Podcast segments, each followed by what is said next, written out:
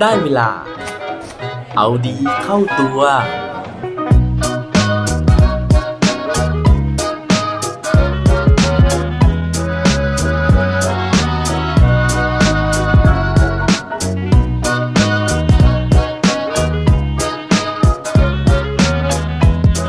ปัญหาของคุณรุนแรงกี่ริกเตอร์ครับ สวัสดีครับ พบกับผมชัชวานแสงปรีดีกร และรายการเอาดีเข้าตัว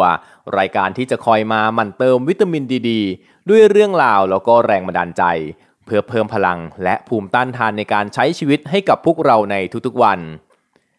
ช่วงนี้ของปีนะฮะปกติจะต้องเป็นช่วงของสัปดาห์หนังสือแห่งชาติ แต่ว่าปรากฏว่าปีนี้นะฮะ งานสัปดาห์หนังสือเนี่ยเขาได้เปลี่ยนรูปแบบในการจัดงาน จากปกติที่จะจัดตามศูนย์ประชุมนะครับ ปีนี้เพื่อหลีกเลี่ยงเรื่องของโควิด -19 เขาก็เลยย้ายไปจัดบนออนไลน์แทน ซึ่งต้องสารภาพนะฮะว่าหลังจากที่เขาเปลี่ยนแพลตฟอร์มนะครับย้ายไปจัดออนไลน์เนี่ยผมยังไม่ได้มีโอกาสที่จะเข้าไปดูเลยนะครับ เพราะว่ารู้สึกว่าอารมณ์ความรู้สึกเนี่ยมันไม่ได้จริงๆนะฮะเพราะว่า ปกติแล้วผมชอบไปงานสัปดาห์หนังสือเพราะชอบไปหยิบไปจับหนังสือได้ไปเห็นได้ไปดมกลิ่นหนังสือนะฮะอาจจะโรคจิตนิดนึง เพราะฉะนั้นนะครับปีนี้ผมก็เลยเลือกที่จะหยิบหนังสือเก่าๆที่ซื้อเอาไว้นะฮะไม่ว่าจะข้ามปีนะครับข้ามเดือนหรือว่าข้ามสัปดาห์เนี่ยมาอ่านแทน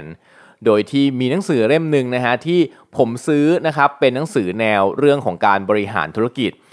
แต่ต้องแอบมาบอกนะฮะว่าสาเหตุจริง ๆ ที่ผมซื้อหนังสือเล่มนี้นะครับ เพราะว่าผมอยากจะไปเที่ยว นั่นก็เพราะว่าจริง ๆ แล้วตอนปลายปีนี้นะครับผมตั้งใจกับเพื่อนว่าผมอยากจะไปที่โอซาก้าแล้วก็ไปเที่ยว Universal Studios Japan ซึ่งต่อไปจะขออนุญาตเรียกว่า USJ นะฮะ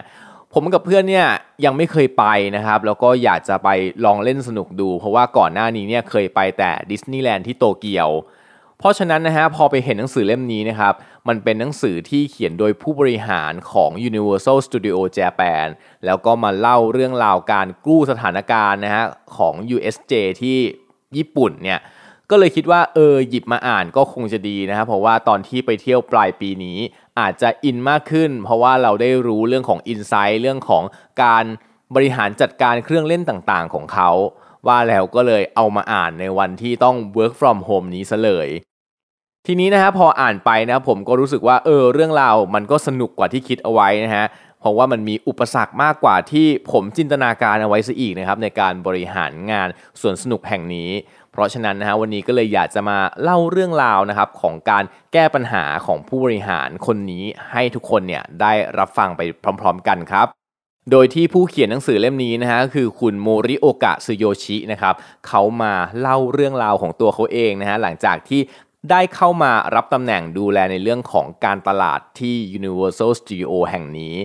ก่อนหน้านี้นะฮะคุณซึโยชิเนี่ยเขาทำงานในแวดวงที่เป็นเรื่องของผลิตภัณฑ์ดูแลเส้นผมนะครับ แล้วก็ได้รับการทับทามให้มาทำงานที่ Universal Studio แห่งนี้ โดยภารกิจของเขานะฮะ ก็คือต้องเข้ามาแก้ปัญหาสถานการณ์ที่กำลังตกต่ำของ Universal Studio เนื่องจากว่าตอนนั้นเนี่ยที่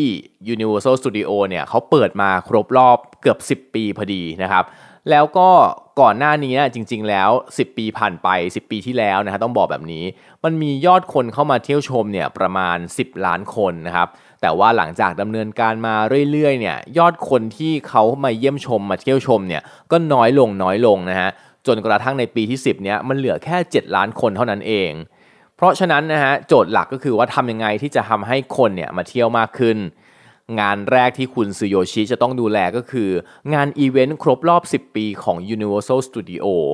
ว่าแล้วนะฮะคุณซูโยชิก็วางแผนต่างๆ มากมายนะฮะไม่ว่าจะเป็นเรื่องของการเตรียมโชว์นะฮะซึ่งไฮไลท์ในปีนั้นก็คือการเอาโชว์ One Piece นะฮะมาปัดฝุ่นนะครับแล้วก็มาทำให้มันดีขึ้นมาโปรโมทให้คนรู้จัก รวมถึงการหากิมมิกนะฮะหรือว่าลูกเล่นต่างๆเนี่ยที่จะมาช่วยประกอบกันนะฮะให้งานที่เขากำหนดว่าจะเป็นธีม Happy Surprise เนี่ยมันออกมาทำให้ทุกคนแฮปปี้แล้วก็รู้สึกเซอร์ไพรส์จริง ๆหลังจากที่เตรียมงานทั้งหมดเรียบร้อยแล้วนะฮะก็ถึงวันจริงนะครับ ซึ่งปรากฏว่างานเนี่ยมันก็โอเคนะฮะมันก็ดีอย่างที่คิดเอาไว้เลยก็คือ คนเข้ามาชมมากมาย แต่ปรากฏว่ามันเกิดปัญหาขึ้นครับก็คือว่าในระหว่างที่ อีเวนต์กำลังเกิดขึ้น วันที่ 2 ของงานนะฮะปรากฏว่าคุณซูโยชิเนี่ยอยู่ๆก็ได้ยินเสียงดังสนั่นนะครับ แล้วก็ตัวเองนะฮะรู้สึกว่ามันเกิดแรงสั่นสะเทือนแรงสั่นไหวขึ้น ผลปรากฏว่าเป็นอย่างที่เขาคิดจริงๆนะฮะอยู่ๆมันเกิดแผ่นดินไหวขึ้นนะครับ เพราะฉะนั้นเนี่ยเขาต้องหยุดเครื่องเล่นทุกอย่างนะฮะเคลียร์คนให้กลับบ้าน แล้วหลังจากวันที่แผ่นดินไหววันนั้นนะครับมันก็มีผู้คนล้มตายนะฮะมันมีความซบเซาต่างๆเกิดขึ้น ปรากฏว่าคนก็ไม่มาเที่ยวสวนสนุกนะฮะเพราะฉะนั้นเนี่ยแผนกิจกรรม 10 ปีที่เขาวางไว้ มันก็ล้มคลืนลงมาต่อหน้าต่อตา คือตอนนั้นคุณซูโยชิเนี่ยเขาสารภาพเลยว่าเขาค่อนข้างจะเครียดมาก เพราะว่านั่นเป็นงานแรกของเขานะฮะใช้เงินลงทุนไปส่วนหนึ่งนะครับ แล้วก็จะต้อง พิสูจน์ผลงานของตัวเองนะฮะจากที่ตั้งเป้าไว้ว่าจะต้องมีคนเนี่ยมาเที่ยวเพิ่มขึ้นนะฮะในปีนี้ 8%ก็ปรากฏว่าพอเกิดแผ่นดินไหวขึ้นเนี่ยมันก็กระทบกับแผนนะฮะกระทบกับความมั่นใจของพนักงานทั้งหมดเลยนะครับ หลังจากที่เกิดเหตุการณ์ขึ้นนะฮะ เขาก็สังเกตว่าทุกคนในบริษัท Universal Studio เนี่ยก็รู้สึกท้อแท้หดหู่นะครับ หลายคนก็จะคิดว่าปีนี้เนี่ยยังไงเขาก็จะทำตามเป้าไม่ได้แน่ๆ จากเดิมที่คิดว่าจะสามารถที่จะดึงให้คนเนี่ยมาเที่ยวเพิ่มขึ้นได้ 8%นะฮะทุกคนก็ยกเลิกความคิดนั้น ทุกคนก็รู้สึกว่าปีนี้เราทำไม่ได้ตามแผนแน่ๆ แต่คุณซูโยชินะฮะในฐานะเป็นคนที่มาใหม่นะครับแล้วก็ยังมีไฟอยู่ เขาก็บอกทุกคนว่า เฮ้ย เราจะยอมแพ้แบบนี้ไม่ได้ ยิ่งเกิดปัญหาขึ้นแบบนี้ เราต้องยิ่งทำงานให้หนักขึ้น เราต้องยิ่งระดมความคิดของเรา ทุ่มเท แรงกายแรงใจทั้งหมดเนี่ยเพื่อที่จะกู้สถานการณ์ในช่วงเดือนที่เหลือของปีมาให้ได้ ว่าแล้วนะฮะเขาก็เลยกลับมานะครับพร้อมกับวิธีการแก้ปัญหาอย่างแรกเลยคือเขารู้สึกว่า เขาจะต้องรีบกระตุ้นความเชื่อมั่นของคนที่จะกลับมาเที่ยวนะฮะว่าแล้วเขาก็เลยผุดแคมเปญขึ้นมานะฮะโดยแคมเปญแรกเนี่ยเป็นแคมเปญของเด็กเข้าฟรี ก็คือผู้ใหญ่นะฮะที่พาเด็กมาเที่ยวนะครับเด็กเนี่ยจะต้องไม่เสียค่าใช้จ่ายนะฮะในขณะที่ผู้ใหญ่ก็เสียราคาตามปกติ ซึ่งตอนนั้นทุกคนก็คัดค้านนะครับเพราะว่าการทำแบบนี้เนี่ยเท่ากับยิ่งทำให้ Universal Studio เนี่ยเจ็บตัวเข้าไปอีก เพราะว่ามีผู้เล่นเข้ามา แต่ว่าไม่มีไรายได้ในส่วนของที่เป็นเด็กๆที่เข้ามานะฮะตอนนั้นนะฮะเขาก็พยายามให้เหตุผลนะครับว่าการที่มีเด็กเข้ามาแล้วได้กำไรน้อยหน่อยเนี่ยมันก็ยังดีกว่าการที่เขาปล่อยให้สภาพของสวนสนุกเนี่ยมันร้างไปแบบนี้ สุดท้ายความคิดของเขาก็ชนะนะฮะแล้วก็ได้ทำแคมเปญนี้ให้เกิดขึ้นจริง ๆ ซึ่งผลของมันนะฮะก็ทำให้มันกระตุ้นความเชื่อมั่นของคนในญี่ปุ่นนะครับให้กลับมาเที่ยวได้อีกครั้งหนึ่ง หลังจากนั้นนะฮะเขาก็ไปต่อนะครับด้วยกระสุนนัดที่ 2 ของเขานะครับก็คือเรื่องของการที่จะจัดงานฮาโลวีน ซึ่งเขาบอกว่าปกติแล้วงานฮาโลวีนกับประเทศญี่ปุ่นเนี่ยมันไม่ค่อยเข้ากันนะฮะเพราะว่าประเทศญี่ปุ่นเนี่ยเพิ่งเอาแนวคิดเรื่องของ วันฮาโลวีนเนี่ยเข้ามาเล่นได้ไม่กี่ปีนะครับเพราะฉะนั้นเนี่ยคนมันก็จะยังไม่อินนะครับรวมถึงเรื่องของการที่คนญี่ปุ่นเนี่ยเขาก็จะต้องมีความเหนียมอายนะฮะคือไม่ชอบแสดงออกในที่สาธารณะนะครับปกติแล้วเนี่ยงานฮาโลวีนเขาก็บอกว่ามันมีคนเข้ามาเที่ยวชมเนี่ยประมาณวันละ70,000 คนเอง เพราะฉะนั้นเนี่ยเขาก็ไม่ได้คาดหวังอะไรมาก แต่ว่าปีนี้เขาไม่มีทางเลือกนะเขาต้องทำให้วันฮาโลวีนเนี่ยมันพีคให้ได้ มัน popular ให้ได้นะฮะ ว่าแล้วเขาก็เลยไปคิดไอเดียมานะครับว่าเอ๊จะทำยังไงดีนะฮะในการที่จะไม่สร้างเครื่องเล่นใหม่ แต่ว่าสามารถที่ทำให้คนเนี่ยอยากมา เขาก็เลยไป survey นะฮะไปสอบถามความคิดเห็นของผู้ชมต่างๆ นานา จนสุดท้ายนะครับก็เลยมาที่ไอเดียของการที่เอาผีในบ้านผีสิงนะฮะออกมาจากบ้านผีสิง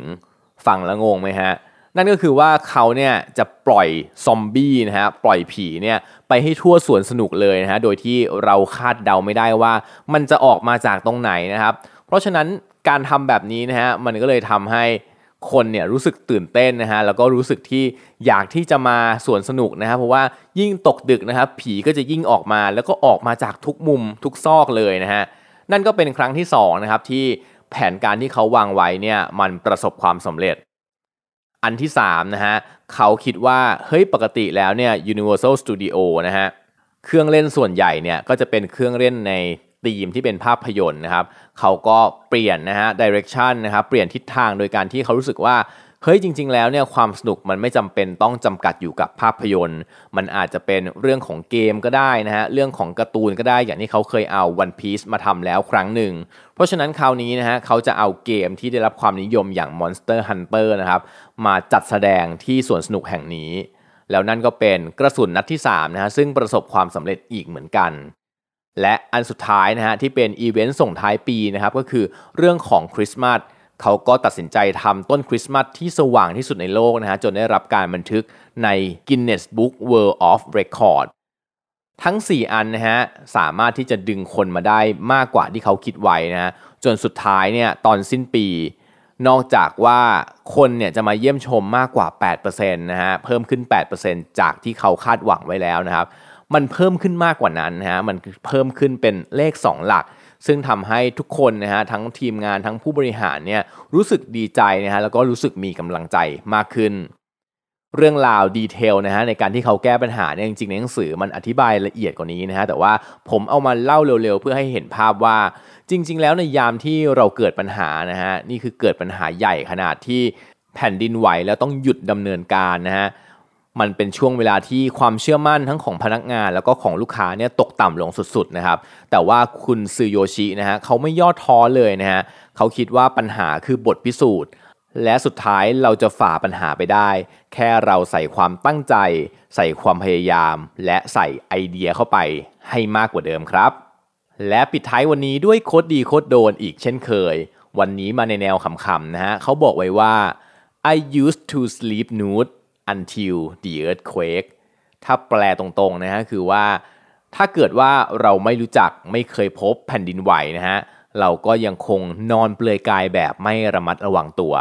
แต่วันหนึ่งนะฮะที่เรารู้จักแผ่นดินไหวแล้ว เราก็จะรู้ว่าเฮ้ยเราต้องใส่เสื้อผ้านอน ไม่งั้นเนี่ยเราจะวิ่งออกจากบ้านโดยที่ไม่มีอะไรเลยครับ อย่าลืมกลับมาเอาดีเข้าตัวกันได้ทุกวันจันทร์พุธศุกร์ ร้อมกด subscribe ในทุกช่องทางที่คุณฟัง รวมถึงกดไลค์ กดแชร์โดยแบ่งปันเรื่องราวดีๆ ให้กับเพื่อนๆของคุณผ่านทุกช่องทางโซเชียลมีเดีย สุดท้ายนี้ขอให้วันนี้เป็นวันดีๆ ของพวกเราทุกคน สวัสดีครับ